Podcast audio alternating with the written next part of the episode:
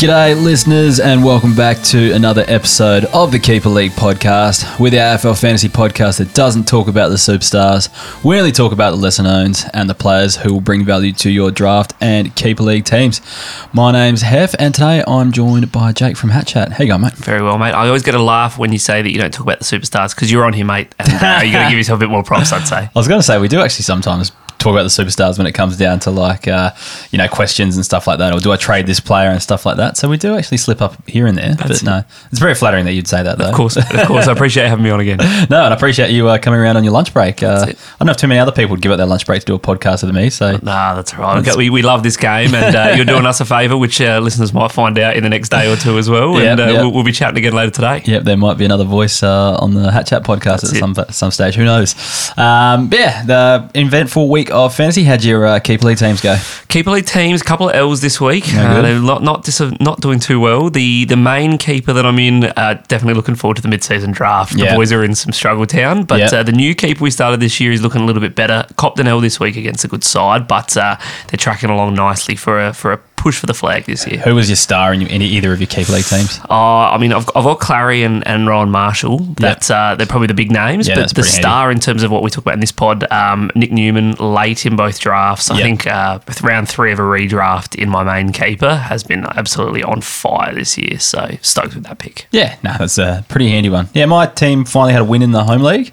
I reckon uh, early on in the se- like pre-season, I won the first four games in a row, I think, and then lost four in a row. Nice. Um, they were, I beat all bottom four, uh, bottom six sides, and then uh, lost all bottom six sides. But fi- actually, no, I beat K, so that's that's a bottom, that's a top six sides, and I beat another one on the weekend. So yeah, finally uh, getting the wheels back on. Happy days. Um, and now I got the bottom two sides to finish off, so hopefully I can get a few more wins on the my home league's a single board. season, and I'm eight and zero in that one. Maybe, Oh, maybe dear. nine and zero actually after the weekend. Yeah, so uh, no I think good. it's the right time to start picking up some injured players from the boys and just padding the squad for uh, for finals. Yeah, we actually had our mid-season draft um, last week. We'll chat about my pick a bit later on in the show when it comes to it. But uh, yeah, before we get stuck into it, I just wanted to mention that this show is brought to you by Game Day Squad. Uh, create, coach, and compete in fantasy football.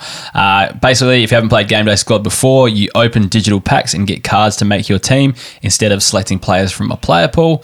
Um, different cards have different multipliers, so you can increase your scoring that way, and you get free cards each week just for logging in. The best thing about it, it's a dynasty platform, so um, it's really relevant to this podcast because we talk about the future of players. Uh, how did I go in Game Day Squad? I think I only finished like 47th for the week. Okay. Not well, yeah. I'm not sure how many people actually play it, but Yeah. uh, yeah, usually I'm around top twenty. So you know, but okay. uh, yeah, bit lower this week, but few uh, stars um, not pulling their weight. Jack Sinclair, I'm looking in your direction. But He, he might be might be coming on the podcast in the next Yeah, couple of years well, if he keeps this yeah, going. back to back uh, B2P worthy scores, that's for sure. But um, yeah, not quite just yet. But anyways, uh, create, coach, and compete in fantasy footy for free with Game Day Squad. Uh, head to gamedaysquad.com.au and join in all the fun. Um, snowballing each week, lots and lots of week new members by the looks. So um, yeah, a lot more interaction online. I think Fantastic. they did a post of my top five cards. Of I did the, see uh, it. the week. So yeah, a few good ones in there. Go on. yeah, I mean, I looked at that and I went, "That's not what my side looks like." So uh, we'll have to get spend a bit more time. Hey, yeah, that's it. Keep opening those packs, you'll get there.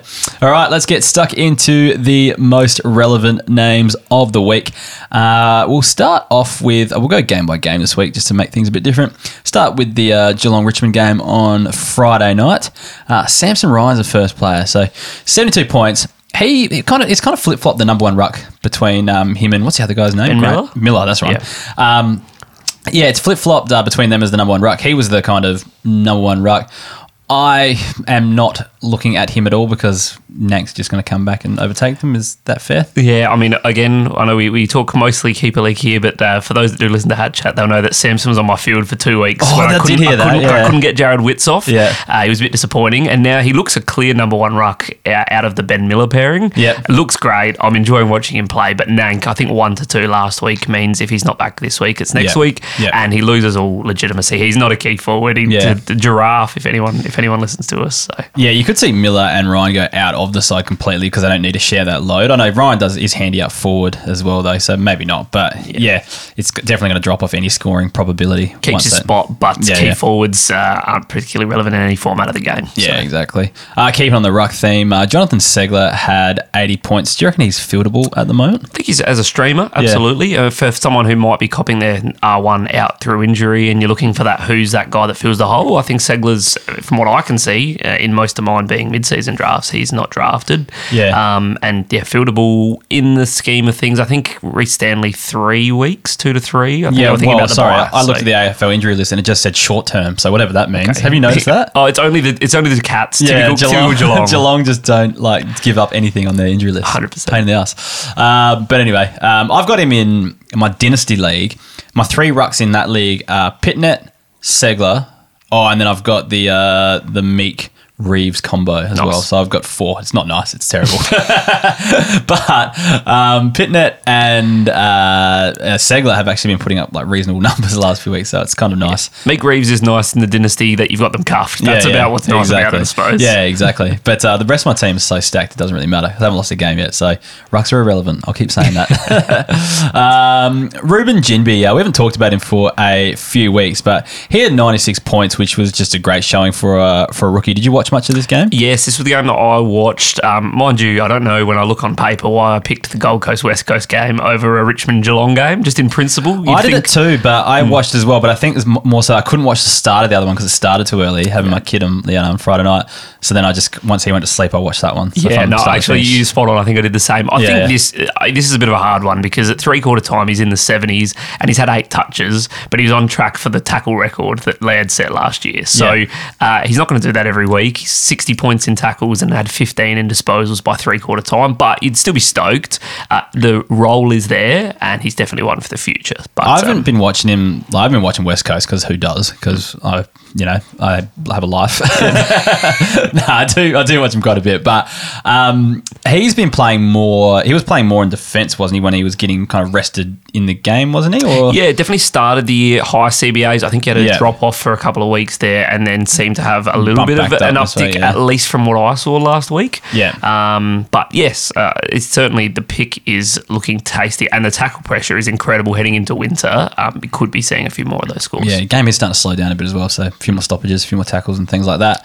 Uh, moving on to Dom Sheed, had 81 points. Um, handy as a, I've got M8 there, but it should be M7 because that's the last uh, midfield spot. Would you field him as an M7? I would. Yeah. I think uh, most teams wouldn't bat that deep. We talked about it in the preseason that Yeah. that last midfield spot was a struggle this year. Yeah. And in a lot of drafts, you're looking at your bench. Who am I taking? Yeah. You'd be stoked with Dom Sheed. Uh, obviously, West Coast very injury prone, but no job security concerns. Always plays an inside role. He doesn't have the ceiling we've seen in the past. Yeah, exactly. I think he'll be around that 80 mark for a while. I've been fielding um, Con Nash as my M7 at the moment. Haven't been hating it, Really really. stoked with that. Yeah, and really late pickup as well, just purely because I thought he'd play every week. That's the only reason I grabbed him. But yeah, no, it's been all right. Um, in the same game, Bailey Humphrey had 94 points. Um, he's just finally showing us what he can do. Um, mainly up forward, but really lively. Um, really uh, would like you know attack the ball really hard. Is what I'm trying to say. And um, but also had a little bit of time in the midfield as well. So five CBAs for the game. I think there was a few doubters of him because he was a bit slow to start off with, but I don't know. I reckon he shut him up this week. Yeah. I, I was probably interestingly uh, I picked him up as a rookie spot in my main draft, so yeah, it was nice to see a showing from him. It was really Yeah. impressive. Few CBAs, got himself involved in the game. I was a little worried. Uh, he's certainly tapered uh, tapered those expectations for me now. You know, he'll probably come straight back down next week. But like that's what you that's the roller coaster you do with your rookies. You pick them for the long term, not the short term. So but just good to see something from him. you want to see something early in the year, and you can suddenly say, "Yep, uh, for us, it's a two-year hold on rookies." I'm happy to say from that performance, he's enough and worth of a hold, well, worth of a list spot next year. Yeah. at that minimum. Hundred percent. All right, two main talking points uh, in this game, and in both like in both in the draft, in the keeper league, and the um, classic format at the moment. Rory Atkins and Brayden Fiorini, like probably the two most talked about players of the last Absolutely. few weeks. So Rory Atkins last week was he scored well, but I think he had eight turnovers and coughed it up a fair bit and stuff like that. Then there was all the uproar last week that he wasn't on the plane with the rest of the team, but flew over the day before, so that's Yep. why.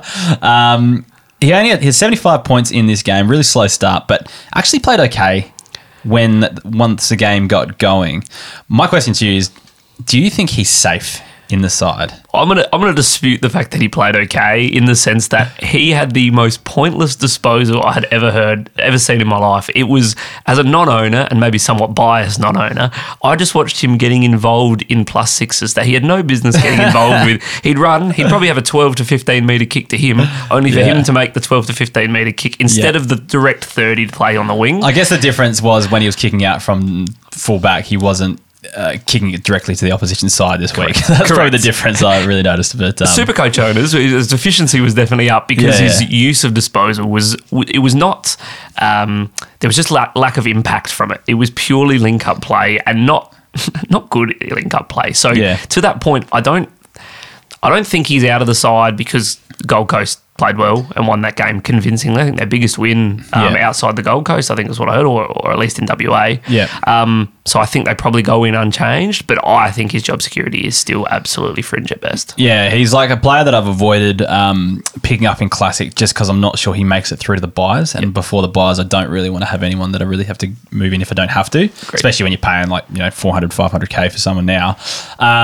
But I guess the other guy, and sorry, he's actually who I picked up in my mid-season draft. Okay. So I was kind of like hedged my bets. So I was like, I don't want to pick him up in classic, but I'll pick him up in my keeper league just in case he does pop. Then at least like I've got on board in some way, and I won't hate myself for not doing it. I do You that all the I mean? time. Yeah, It's same with if I go really hard at a player in my drafts. I go, yeah, I'm going to avoid him in classic unless they're extreme value because you just yeah. you just feel feel at least one of your formats. I feel like I've right made a mistake. Then I feel like we've made a mistake by not getting him now. It- it looking a bit that way. But again, if he's dropped this week, we suddenly look like geniuses. So yeah, that's true. Yeah, okay. Hopefully, he gets dropped. anyway, uh, the other one's Brayden Fiorini. So he had 65 points.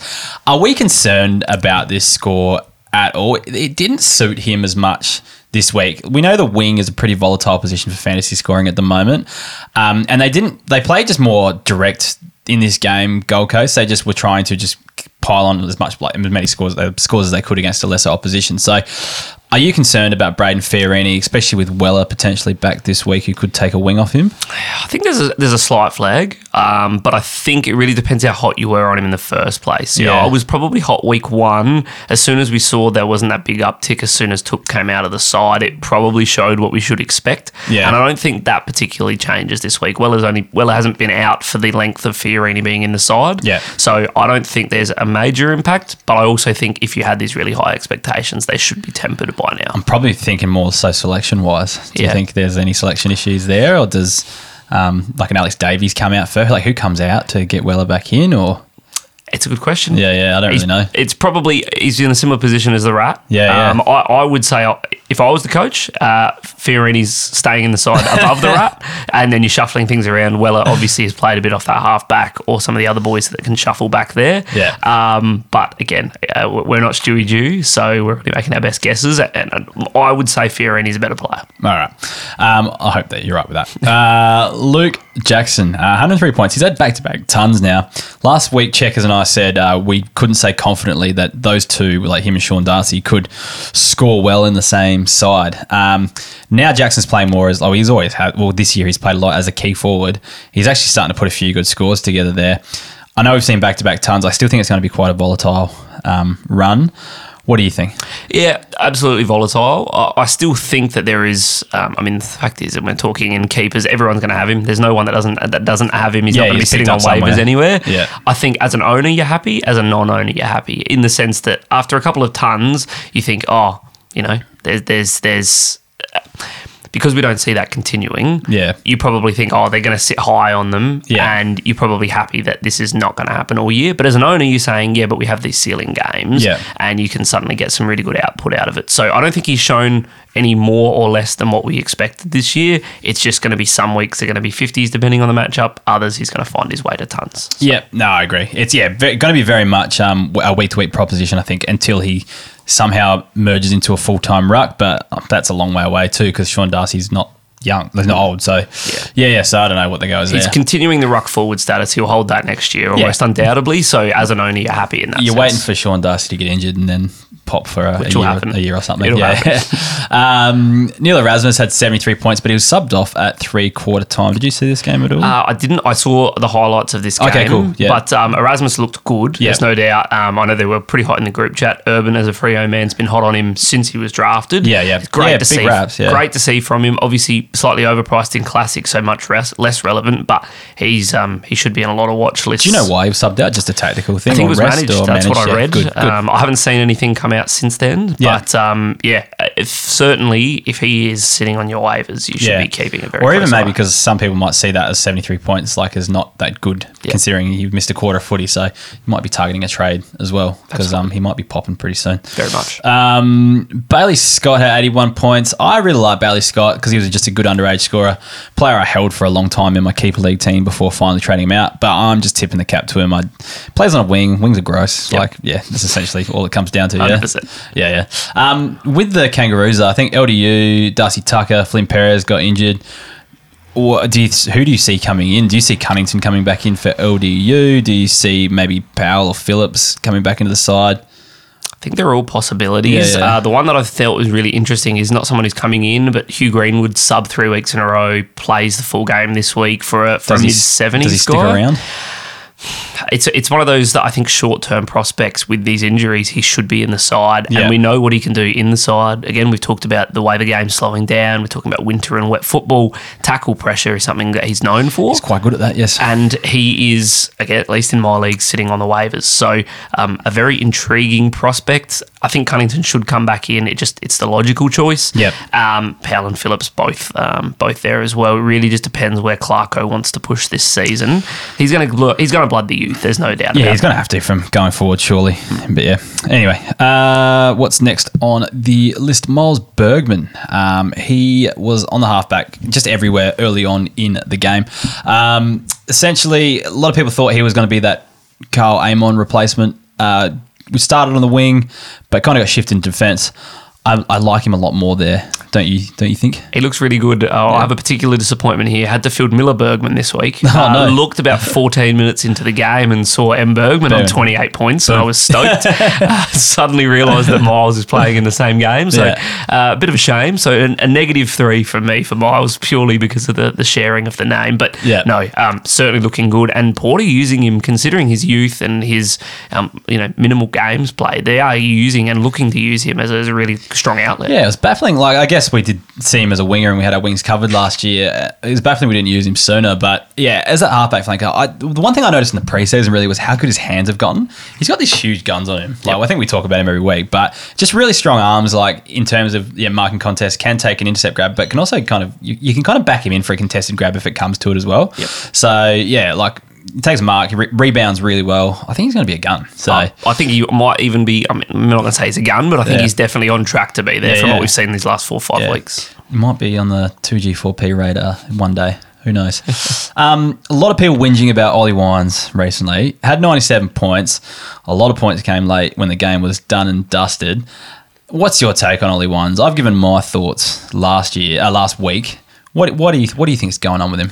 Honestly, it's a really weird one. You know, you see a Brownlow medal, and suddenly you expect these height and heights. And I think he had such a good season that everyone is sitting there remembering that. Yeah, yeah. I don't actually think he's playing as bad football as people are saying he is. I just think they've seen this peak season, Yeah. and they're just keeping those expectations high. Port were a much to be fair, Port have been very good this year, at least in the last few weeks. But Port were a much better side in 2021 prelim final. Yeah, yeah. And I think people have to remember that when they're looking at Ollie Wines' expectations. Did you say 2021 prelim final just to rub that in? That, Something- something like Dogs that. versus Port Adelaide game. I'm glad you remember. Yeah, I'm never going to forget that, even though I walked out at halftime. But uh, anyway, um, look, uh, yeah, I don't know. I, uh, I think Ollie Wines, like, people f- often forget that he's traditionally been a low time on ground player. Like, and it's just out of necessity, we've had to use him more um, through those years.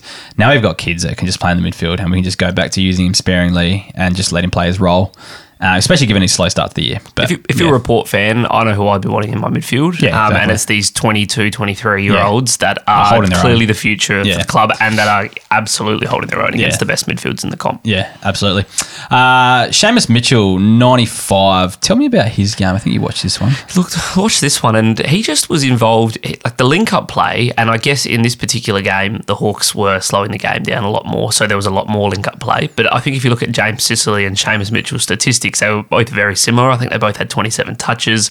Seamus Mitchell, 20 of which were uncontested, which again, Yeah. for a for that position, you're not particularly surprised by. Yeah. But that just showed how much they're willing to use the Yeah, ball they're looking him. for him, really. Yeah. I, I think we talked two or three weeks ago. Is he fringe? What was it going to look like with holding a Scrimshaw out? But right now, they clearly are throwing it to him.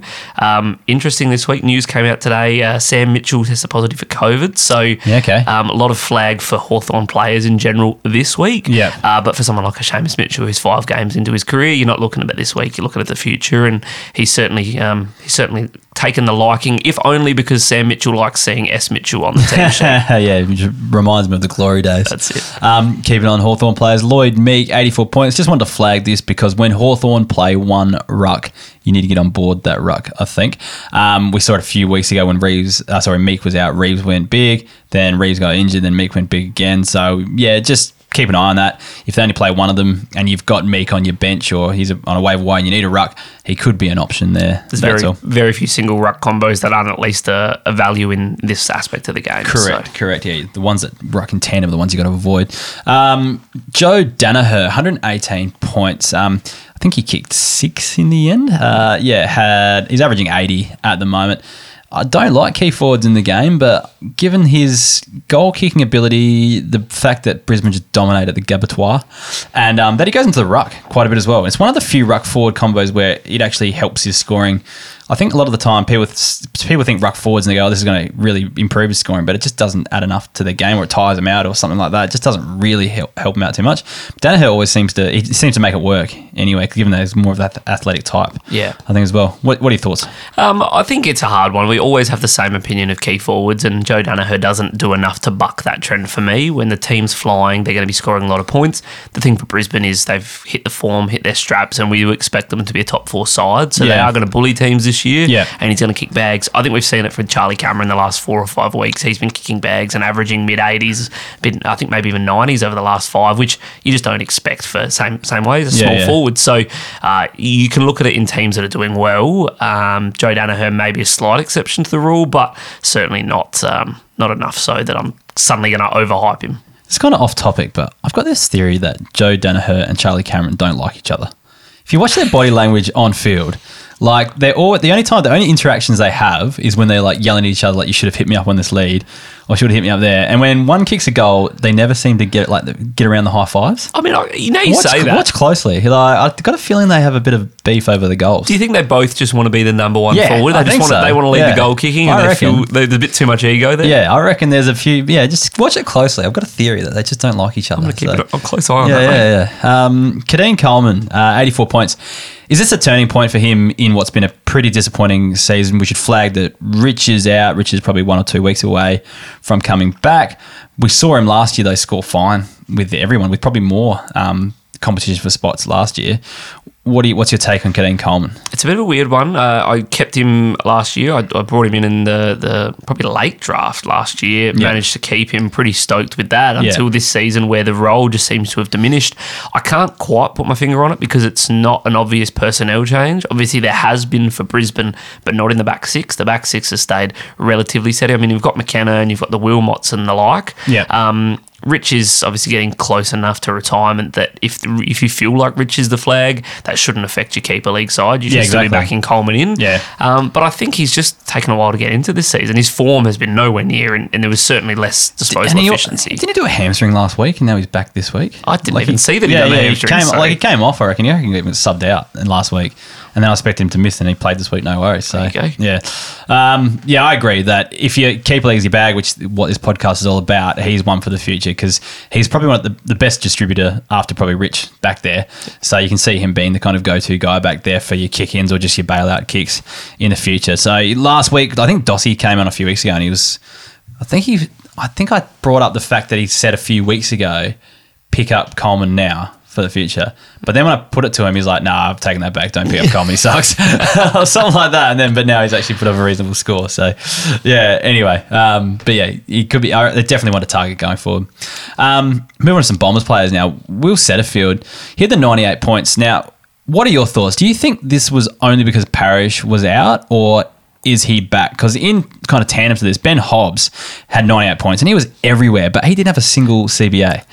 So does this mean like they don't have to play Hobbs in the middle? He can just start on that half forward rank and join in like after the bounce, or what do you think? It is so unique. I uh, was at the A League semi final, so Yeah. I missed the game. But when I saw the scores, I went, "Yep, Hobbs has had CBAs. Setterfield's got his share back whilst uh, Yeah. Parish is out." And then I've had a look in the details, and I went, "I think Setterfield still went third in CBAs, and Yeah. Hobbs without a single one." So that was completely in contrast to what I expected Just started see. on the half forward and then just follow the ball around after that. Like, which he looks good. I Hobbs is, is obviously as one to talk about. is Yeah. is certainly intriguing. I don't think Setterfield's back in terms of a long long term play. I think um, we've seen what we've seen from him. Very intriguing to see if he finds his way to defender or forward status, depending how they use him. I've seen Yeah. him get thrown behind the ball. I've seen him starting at a half forward. looking flank. at his looking at his starting positions, because I've been at the Port game last week. Just it's, it's easy to see where they start on the wing, basically like every centre bounce. So this week back in the midfield. So I don't know if we're going to see a DPP just yet because it's very much starting position. But you're right, he does. He's drifting deeper into forward and, and back territory. That's for sure. But um, I think it's the other thing as well. Dylan Shiel limped off the game as well, so there might be another midfield out for Yeah. competition for for centre field anyway. But Ben Hobbs just really encouraging to see him score 98 points without having a single centre bounce. Like doesn't need him to yeah get there because he still plays the same role. That's it. regardless. It's just So, the it's just the actual centre bounce attendance, which I know Jaden Popowski talks about. He doesn't find that as a particularly useful stat. I don't entirely agree, but there's Yeah. certainly players that show why the statistics shouldn't be used in its own. it's just an it's just a cheats way of looking at who's playing the midfield. That's the way I look at it. Of course, like, yeah, that's right. like and midfielders score more points. Like it doesn't mean anything. Like it doesn't mean guaranteed points. Just means like it's easy to just a way to see it. Hundred percent. Yeah. And I think Shiel in that note had the second highest CBAs on the weekend. So Yeah. realistically, that only gives more opportunity for Setterfield and Hobbs over the next couple of weeks. Yeah. While Par- I think Parish initially was was a late kind of out, unexpected, and then I've read, read a month. Yeah. Uh, so we've got a few weeks. Oh, Paris is a wet month, is it? Uh, that's what I, I read Yeah, that okay. twice today. Okay, I haven't read anything Don't today. quote me, but uh, Good, cool, good. I'm a Setterfield owner, so yeah. um, keeping on the Bombers, Archie Perkins had 77 points. Just a gun that I think is quite serviceable and um, probably won't hit the heights until he becomes a full time midfielder, if that does happen. But yeah, just a guy to keep your eye on, I think, and worth targeting your keeper leagues. cheap enough. As I said to you, I kind of got him as a, in a deal for steak knives at the start of the year and was pretty stoked with that. He's got a long career ahead of him, and even with you know in a Kozzie Pickett mould, even with some games with a handful of CBAs, it just is enough to bump his score above similar players that you'd be finding in, in your drafts. For sure. Uh, Matthew Kennedy, uh, out of the subvest this week, 95 points. Is he back? Uh, he's definitely very classic relevant right about now. I think there's going to be a lot more chats about him over the next few days. I noticed looks- Roy picked him up this week and didn't tell anyone about it. What's he What's very, he doing? Very sneaky, very sneaky. He'd be pretty stoked. Um, he looks back again. It's just going to be what does this Carlton dynamic look like in terms of permanency and rotation? They just have a lot of guys that could be sitting in this role. Yeah. super interesting after watching a lot of their midfields rack it up over the last few weeks. The complete flip side with the, another Cerra flop Yep. in in typical Cerra style, Yep. and Kennedy comes and bucks the trend. So I think Doss had the C on Cerra. I think so. yeah, classic Doss move. Left field, the only one burnt. Uh, anyway, uh, Marc Pittonet, uh, seventy-seven points, just one to ride while Tom De Koning plays twos. Yeah, Um, which I mean, I think they're saying a lot of talk about De Koning not being at the Blues next year. Which, Yep. uh, if that's the case, uh, he's probably someone that you should be looking at pitting it even even harder right now to run as a single ruck next year. It is a genuine play as well to be looking at players who might be leaving at the end of the year because people don't hear that news or they don't follow it as much. Or isn't there a podcast now, Gettable, or something like that? That- Something like that. Yeah, that has all the trade news. Probably should be listening to that. Um, but yeah, looking ahead and to see where people are going to get opportunity the following year. It's a yeah genuine play um, for fantasy. So yeah, if that's something that might be happening, keep your ear to the ground and get on board that. Um, all right, we'll talk about some dogs, your boys. Um, Bailey Williams, 108 points. Where has this? I haven't noticed anything different really in his role or anything like that. But where's this run of form come from? Good question, mate. I think it's like 88 in the last five or something like that. He, we talked about this last year. He kind of jumped into a more wing friendly role and just pushed higher up the ground. And we saw it in a short period last year where he talked about him a fair bit. And we said, does he become relevant? Is he not? And then it's, it's almost just as quick as it came on, it completely disappeared. I do remember that, yeah. So I'm kind of feeling this might happen again. Although he's in three, two, two keepers and a single season of mine, so I'm stoked with it. Yeah. But I don't have a genuine reason to say why this is happening or if he's going to be keeping it up. To be Yeah, honest. yeah, I don't know. Just that the the roll on the wings nice. He pushes forward and kicks goals from time to time.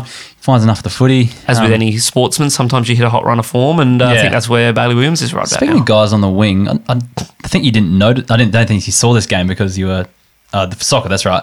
Um, Rory Lobb was starting on the wing and pushing back into defence and things like that. So I only scored the fifty-five, but interesting role change. Very interesting. Very Bevo. Um, yeah, very, very Bevo. And I mean, when we're playing such a tall forward line, I think we've been trying to work out what we need to adjust. Yeah. Certainly wouldn't have been in my top 10 list of adjustments, but uh, Bevo does what Bevo does. Uh, Jack Macrae only scored the eighty-three points. Is he a back to the podcast hashtag B2P candidate? He's got to be a candidate. I Yeah. think he's been disappointing. Uh, he, he's been consistent, Yeah. uh, consistently 90s, uh, and he's gone another tier again into the 80s this year. I So- think um, if you're averaging 80 plus, you still qualify. I think, but it's um, because he's still probably in the top 150 to 200 players in the competition. But whew, stonks down, that's for sure. very down. You'd be pretty upset as someone who was very hot on him at the start of the year. Uh, again, in a similar vein, it's not that his role has changed entirely. He's definitely had a little bit more time at half forward. Yeah. The odd sulk on the wing as we used to. But there is no real, in a similar vein, justification for such a significant drop off. Yeah, I think he's probably one that you could target as one of like your M fives or sixes, like down that probably that range. If, if you're going to get him there, you're probably getting a bargain, really. But if he was going to be like, if you've got a shock an M three and the guy who owns him is um like you know on the decline or rebuilding or whatever, he, you might be able to get a deal done where he comes in as your M M three M four or something like that, and you probably get your eighty most weeks consistently. Yeah, it's I'd in- take that. Yeah, oh, you would, and I, th- I think it's an interesting one because there's so many times you see guys like a Macrae where their owner just is holding out hope, so they keep the value quite high. Yeah. and this is where as an owner you have to kind of look at it and go, where is my team, and Yeah. do I look at cutting my losses in a half decent deal if the decline's going to continue? Yeah. because Macrae, believe it or not, is one of the older boys in that Yeah. midfield. So a guy in my league, uh, I was involved in this trade, um, offered up, uh, who was it? Um, Tom Mitchell last year for Josh Rachele. okay, So I had Josh Rachele and he offered me Tom Mitchell, and I took it. I was like, I'll take Tom Mitchell. I'll take the, one of the greatest fantasy scorers of all time.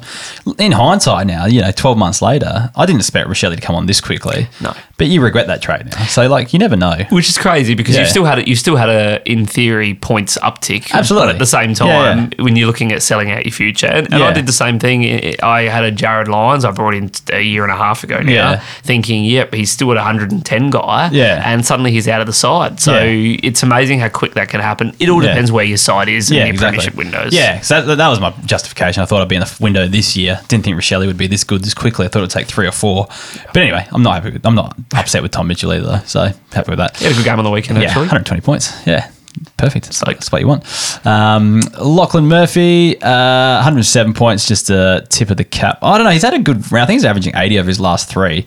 Um, but yeah, 107 points helps him get him up there. Eight tackles, that defensive forward role. It's just going to be a roller coaster. Not something I want to ride each week. No, that's it. I don't think we'll talk about it, but Saints do give up a few points, so Well- that potentially assists us right here. I did actually have this in the show docs. Uh, yeah, stream everyone against St Kilda, but that's been the common theme. But 14 players went over 80 this week. And then I think the 15th was Ben Keays with 71, There you something go. like that. So, yeah, it's still not the worst option. Um, yeah, so definitely uh, stream against St Kilda. Um, but yeah, Lockie Sholl, 107 points. I'm still not sure where I sit with him in the long term, but I think in the short term, he's going to be okay. Um, they but depend on him for speed, not so much precision. But um, I, I think they like him better than their other wing options who are probably a bit slower. Yeah, I think the Dawson coming inside potentially has just opened a little bit more opportunity for him. That's Yeah. my take on it. Uh, I'm a big fan of his. Uh, he's been shown to be in and out of that side and is a real fringe guy. But I I actually have some pretty high stocks on on Sholl in a player who I think a lot of people would be happy to let go, especially as we talked about this mid only M7 situation where we're Yeah. probably a lot of guys playing playing DPP into that because we haven't had anyone else sticking. I'm playing hand up. Dawson in my midfield for sure. Yeah, because like I've got way more defenders than I have midfielders. Exactly. So yeah, it's not a fit. It's not a bad point. Um, Paddy Parnell, 100 points. Um, showed signs last year, but in this game he had nine marks playing across half back. What do you think of his game? Um, if he can keep himself not injured as a as a well, if he was 15 last year, 16 year old, he's got at least 20 years in your in your Just keepers. don't run into anyone. Like he'll snap in half if he does. He just, like, oh, yeah. If he could just put on a little bit of size and uh, get that body, uh, well, it's not that the body's the issue. It's exactly that. It's the injury, just finding a way to run into brick walls. Um, he's he's looking good. He definitely looks like a player for the future. Yeah, absolutely. One to develop. Yeah, like you said, just got to get a bit of size on him and he'll be fun. Um, Chase Jones, 83 points. Noticing a bit of trend at Adelaide Oval. Loves the place. Don't field him away from Adelaide Oval. I think this week they're playing at Mars against They your are. mob. They are. Which is terrible for fantasy. Yep. Jordan Dawson's probably like my best. I've got Brayshaw and Jack Steele, but who knows where Oh, all they're at. this is a bit of a flex. So, oh yeah, I know, but like they're not great captain options at the moment. Um, so when you consider Steele, seventy-five subbed out in this game, and then uh, who was the other one? Brayshaw. He's all right, but he's um, just gone off a 150 two weeks ago, but yeah, that's yeah. fine. I didn't have a captain that week, week though, so yeah, like he had that, all those knee injuries. But anyway, like Crows players at Mars, that's traditionally a pretty bad uh, place for fantasy scoring. So Yeah. I think the weather might not be as harsh though. This It's week. been very rough the last few years. I mean, the winds do pick up. It's not going to be quite as bitterly cold, Yeah. at least from what I can see. this weather, if you know how weather kind of travels from SA to Victoria, you know, if this weather right now we're having Yep. makes it to makes it to Mars on the weekend, there'll be no issues there. it might be a good game to watch for once, rather Yeah, than yeah. watching everyone in there in, in 16 layers. Yeah, exactly. Um, but I agree. Um, Chase Jones was an inning classic. He's already been an out in classic. Uh, Adelaide Oval is the place. Yeah, the only play him at Adelaide Oval. Um, all right, we'll move on to St Kilda. Only player really is Jack Higgins. 99 points, three goals. Played well in a game where they got absolutely smashed, but it's just what Jack Higgins does. He'll kick a few goals and he's just not going to be that fantasy scorer uh, we all thought he was going to be. Uh, on to the last game of the round. Not a lot to talk about here, but Mason Cox had 124 points. He was one of their best players. I think he was leading like the ranking points I saw when they come up on the ground. Um, he just took over that ruck role this week with every other half serviceable ruckman um, injured for the Pies, and even Ash Johnson. Like he, we know he's been kind of pinch hitting because he can just jump really high, um, but he went into the ruck a bit, which allowed Cox to go forward and kick a few goals. So um, yeah, and Ash Johnson scored 70 as well, which is pretty serviceable for a forward as well.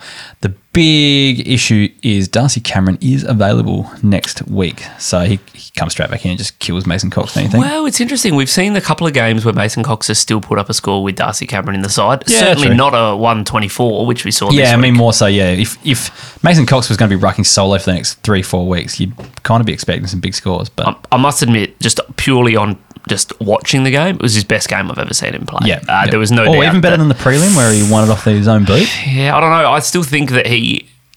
Yeah, okay. I mean, it's of a hard one. It's a best uh, regular season game I've ever seen him play. Uh, but you know, he was fantastic. The fact that you know Daicos had another forty, and they still said Mason Cox probably best on ground. Yeah, yeah. The mark, the mark where he's running back into the fifty, straight into the pack. I don't know if anyone's seen that, Yeah, but he just he looked like a different player. And whilst when Darcy Cameron comes in, he takes that number one role. We've still seen weeks where Mason Cox has a bulk of the hitouts, even with Cameron in the side, depending on the matchup. Yeah. So I think his value is maybe a bit higher than people will put on him in saying that after the 124, any owners are going to say, hey guys, look at what I've just seen. And Yeah, yeah. there's only negative to come from Darcy Cameron coming back in. Yeah, yeah, you're right. That's it. It might not be as might not be as devastating as we think, but it's definitely not going to improve his game. That's Yeah. for sure. Um, and Lockie Ash with the big 123 points, one, two, three. Um, oh, he's already good for the podcast. We gave it after he got, I think, 380s in a row or something like that a few weeks ago. But I think this game just confirmed that he's really arrived this season. And guess who he plays this weekend? Uh, who does he play this week, mate? The Saints, Saint go. Kilda. So you, you, that'd be a 150 surely for him. Um, I don't know. Hopefully he continues that run of form going. But yeah, he's doing pretty well. Um, before we move on to the listener questions and the uh, hot topics that have been brought up by our members this week, um, yeah, why don't you jump on board, become a member, and uh, yeah, support the show financially. Um, basically, we, can't do this each week without financial support from the members. So thanks to those who have signed up, and we'll read some gold members' names out in a second. But if you do sign up, you'll get our CBA numbers, kick-in numbers, state league fantasy scores, and access to the breakout tracker, which is everyone's favorite resource. Um, but yeah, thank you to the following gold members: uh, JC, Dino, Brendan Trump, no relationship of Donald, I don't think. Uh, Liam Webb. Blair Newton, Declan Power, Chris Allen, Jason McMahon, Jack Clydesdale, and MM. So thank you to those members there. But yeah, th- as other ways to show your support, um, if you can't jump on and buy membership, uh, you can also just retweet our stuff, follow us on YouTube, get around all our other stuff on the socials, write a review on uh, the iTunes thing. Anyway, anything you can do helps out. So yeah, thanks to all those who do look after the podcast. All right, you ready for some hot topics Let's and some it, questions? Let's do it. Uh, Nathan John is putting to us: um, Should I use my number one waiver pick on Seamus Mitchell or Pedlar, and would you keep them next year? So let's do the first part: Mitchell or Pedlar. Who would you choose?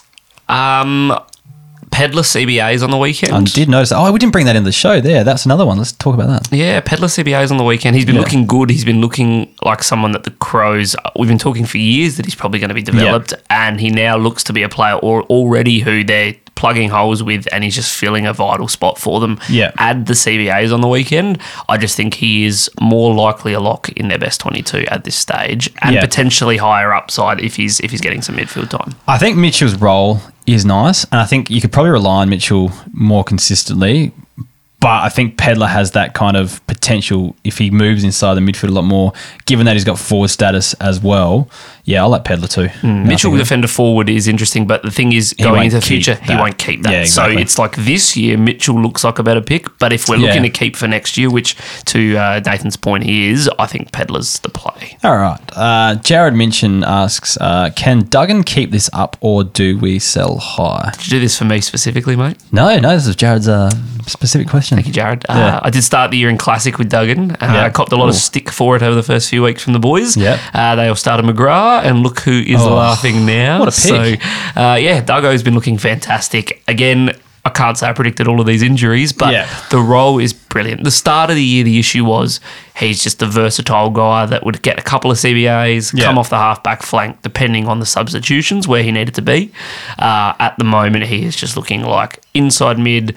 Taking kick ins, he's getting CBAs and kick ins. Yeah, yeah. The Jordan Dawson I think Shannon. Hurn being out probably helps that because he Yeah. was the main kick in guy. I, I've noticed like in the last two weeks since Shannon Hurn's been out, he has bumped his scoring right up to that 100 plus kind of territory. So, but yeah, you're right. He does play in the midfield as well. So, it shouldn't really hamper him too much if when he does come back. So, yeah, not a bad option there. The role's um, brilliant. I would keep, yeah, don't sell high because given the, the the the trajectory that West Coast are going on, he's the kind of player that's in line to be one of their number ones. Yeah. Like they're better players. and he in captained the future. side this week, which There obviously says where they where they put him in the, Yeah. the hierarchy and or how many injuries they have. Yeah, no, don't sell high. Hold on to him for uh, for the time being.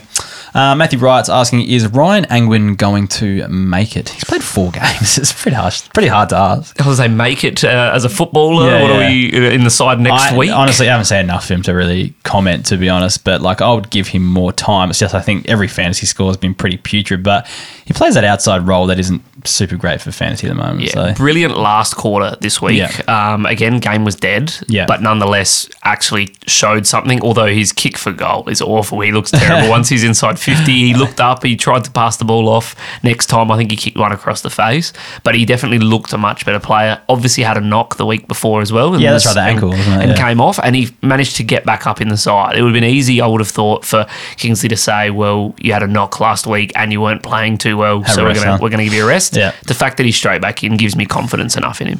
all right, we'll move on to uh, Daniel Lazelle. What to do with Ben Keays? If you're an owner, what would you do? There's not much you can do. I'm an owner. Yeah, well, what are you going to do? I hate it. Yeah. I hate it. There is not much you can do. I own him in one too, and yeah, there's not much you can do. it's frustrating because I've got him and Barry in my main keeper. Yeah. And in my head, I'm like, drop Keays, bring Barry back in. And Yeah. I think that's a better result for us. So, The play would have been like to trade him in the in the off season. My thinking was, I thought personally he was going to get pushed out of the midfield, but I thought there'd be an like enough to get forward status, but I thought there'd be an injury or something at some stage, or they'd just need his work rate in there at some stage that he'd go back in there and be Ben Keays of old. Yeah.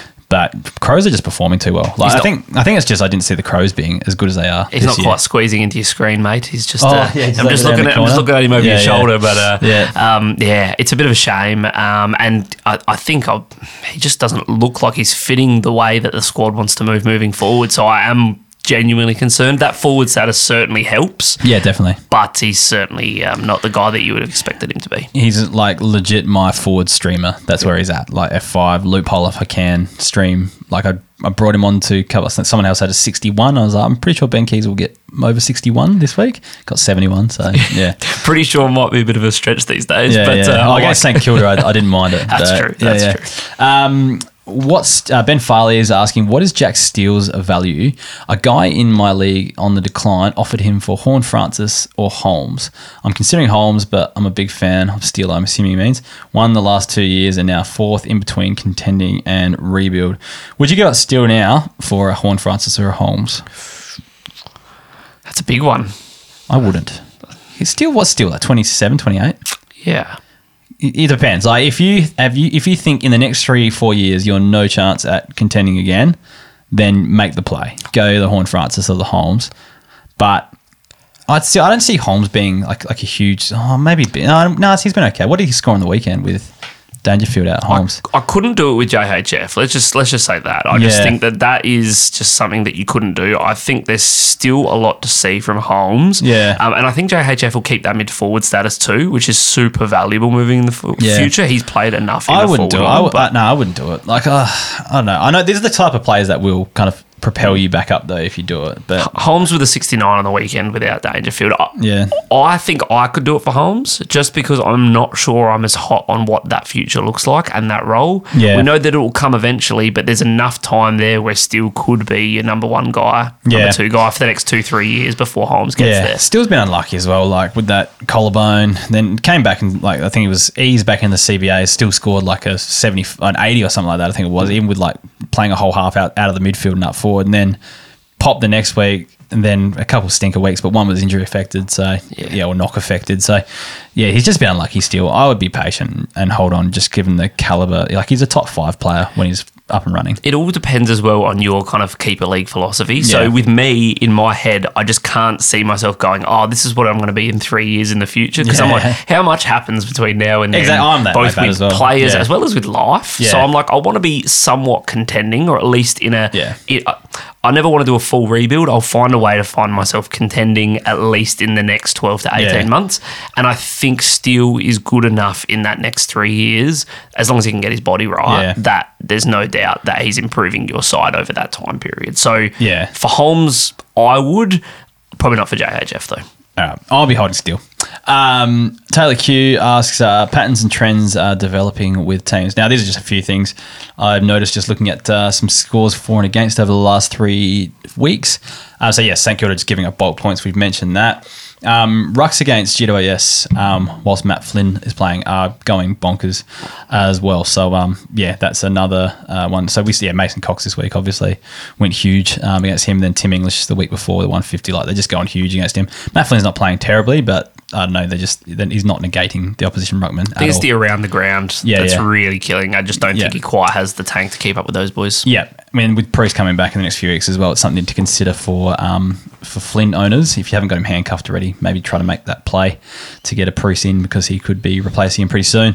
Um, Rucks against Port Adelaide as well. Like again, Port Adelaide are performing fine. It's just that they're playing Teakle and they're playing Finlayson, and they just don't care about winning hitouts. They're just playing the next kind of athletic ruckman to try to beat him around the ground. So yeah, and it's working for him. So I don't see that changing anytime soon. As much as the Lycett owners want him back, didn't check up on Lycett's score in the sample on the weekend, but uh, he returned from injury there as well. But yeah, he's going to take he's going to take a lot for Lycett to get back in.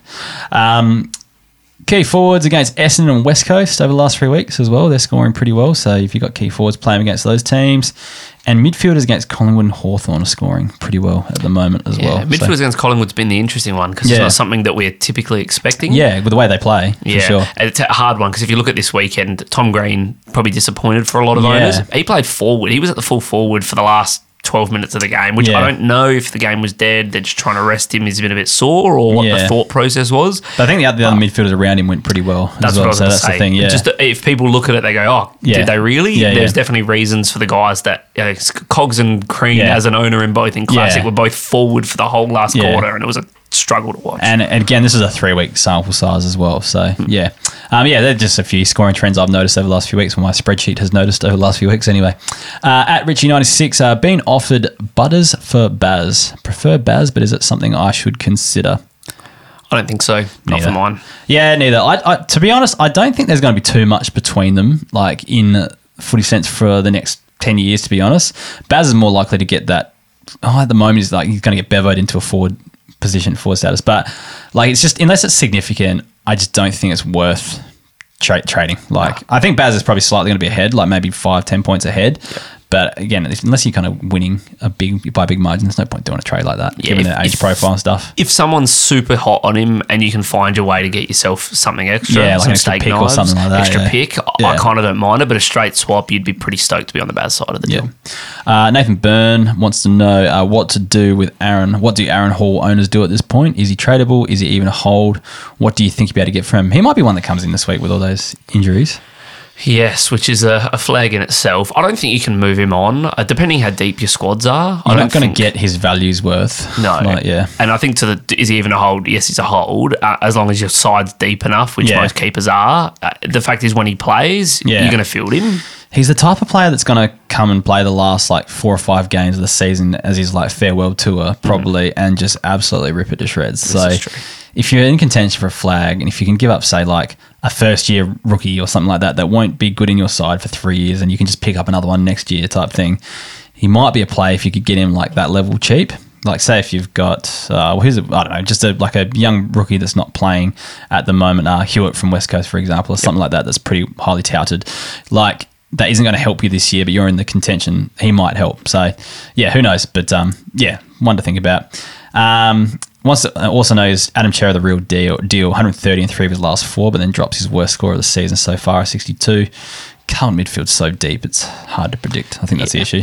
And I think if you look at Carlton's midfield scores over those weeks, that's the interesting part. So Carlton's midfield performed very well the previous two weeks. Yeah. And you saw a bunch of guys over 120, 130. I think four or five players with 30 plus disposals. Yeah. They're not going to do that every week. And that showed this week with Cerra's score. So the fact is he's hot when Carlton's hot and when that midfield play that slower chip mark high disposal game um, that's when he's going to score well so yeah he, he's he's not a 130 guy I think Yeah. he's still he's a 90 to was 100 inflated, yeah. It was last very week's. inflated, Yeah, though. so probably not the real deal in that respect. Um, got offered Lock. This is uh, Arnhem Milky. Got offered Lockie Weller and Zach Bailey for Johannisen in redraft. Should I take it? Uh, getting Weller means I don't have to field Luke McDonald. Uh, The old two for one deal. Like it's only a redraft, so it's not a keeper. But I don't mind it. Like you're getting more points in. Johannisen will be like the 80 to 90 type scorer each week. Bailey won't be that. He'll be a probably 70 to 80 in that kind of range, but Weller can definitely be the 80 plus guy. Yeah. Depends on your distribution and wh- how many other forwards you've got and things like that. And Yeah, but If, if you're talking two for one, normally it's because you're getting a you're giving away a really high end guy for two mid tier Yeah. guys. I don't think there's that much of a gap between Yeah. Weller and JJ in reality Yeah. with those roles. So therefore, it's just that one's got the forward status, I think, but you're getting Yeah. Bailey in return. So. if you're getting Bailey Yeah. as steak knives, I'd, I'd do that deal. Yeah, I'd probably do it too. Um, at Major Van Bam, um, Lockie Murphy seems to be playing high half forward last couple of weeks. Worth a pickup. I think in the show you kind of established no, I wouldn't do it. No. Unless you've got nothing else to do and you've got a you know a relevant waiver pick that you just got to spend on something. Yep. Maybe, but that's about it. Yep. Um, and last question uh, at Matthew uh, zero with a bunch of numbers, whatever. Uh, Salem, Witherden, or Duggan off the waivers? I'm going Duggan.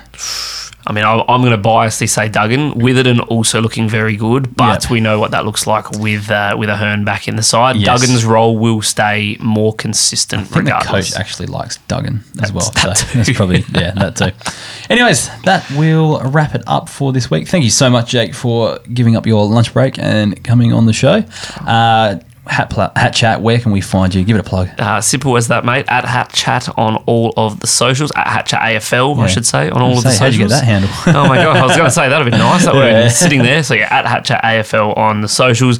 Uh, you find us mostly on Twitter, but of course the pod is on Spotify and Apple or wherever you find your podcasts. And of course, if you guys like the sound of Heff's voice, which I'm sure you do, uh, you'll find him on this week. For those listening early, we'll get get the uh, inside goss, uh, and we're doing a bit of a I don't know what, you- what do you want to call it, like a, a, a swap over. Uh, yeah, what do you call them? I don't know. Yeah. sure there's a word for it. Yeah, there is something, but a split bill? No, I don't know, something like that. But um, a trade transfer? That's it. I don't know. Exchange, exchange. That's the one we need. There we go. Yeah. Um, you'll hear about my classic team. I haven't talked. Oh, I guess I talk about it a little bit, but I haven't really talked too much about my. Actually, no, I have. Every time Doss is on, I, I tell him about my rankings. So maybe I have a bit too much. But you can see what my ranking is currently on the uh, on the show. So I don't post it on the Twitter. That's, Yeah, we, thing. we had to get a better podcast, uh, better better coach on the podcast this week.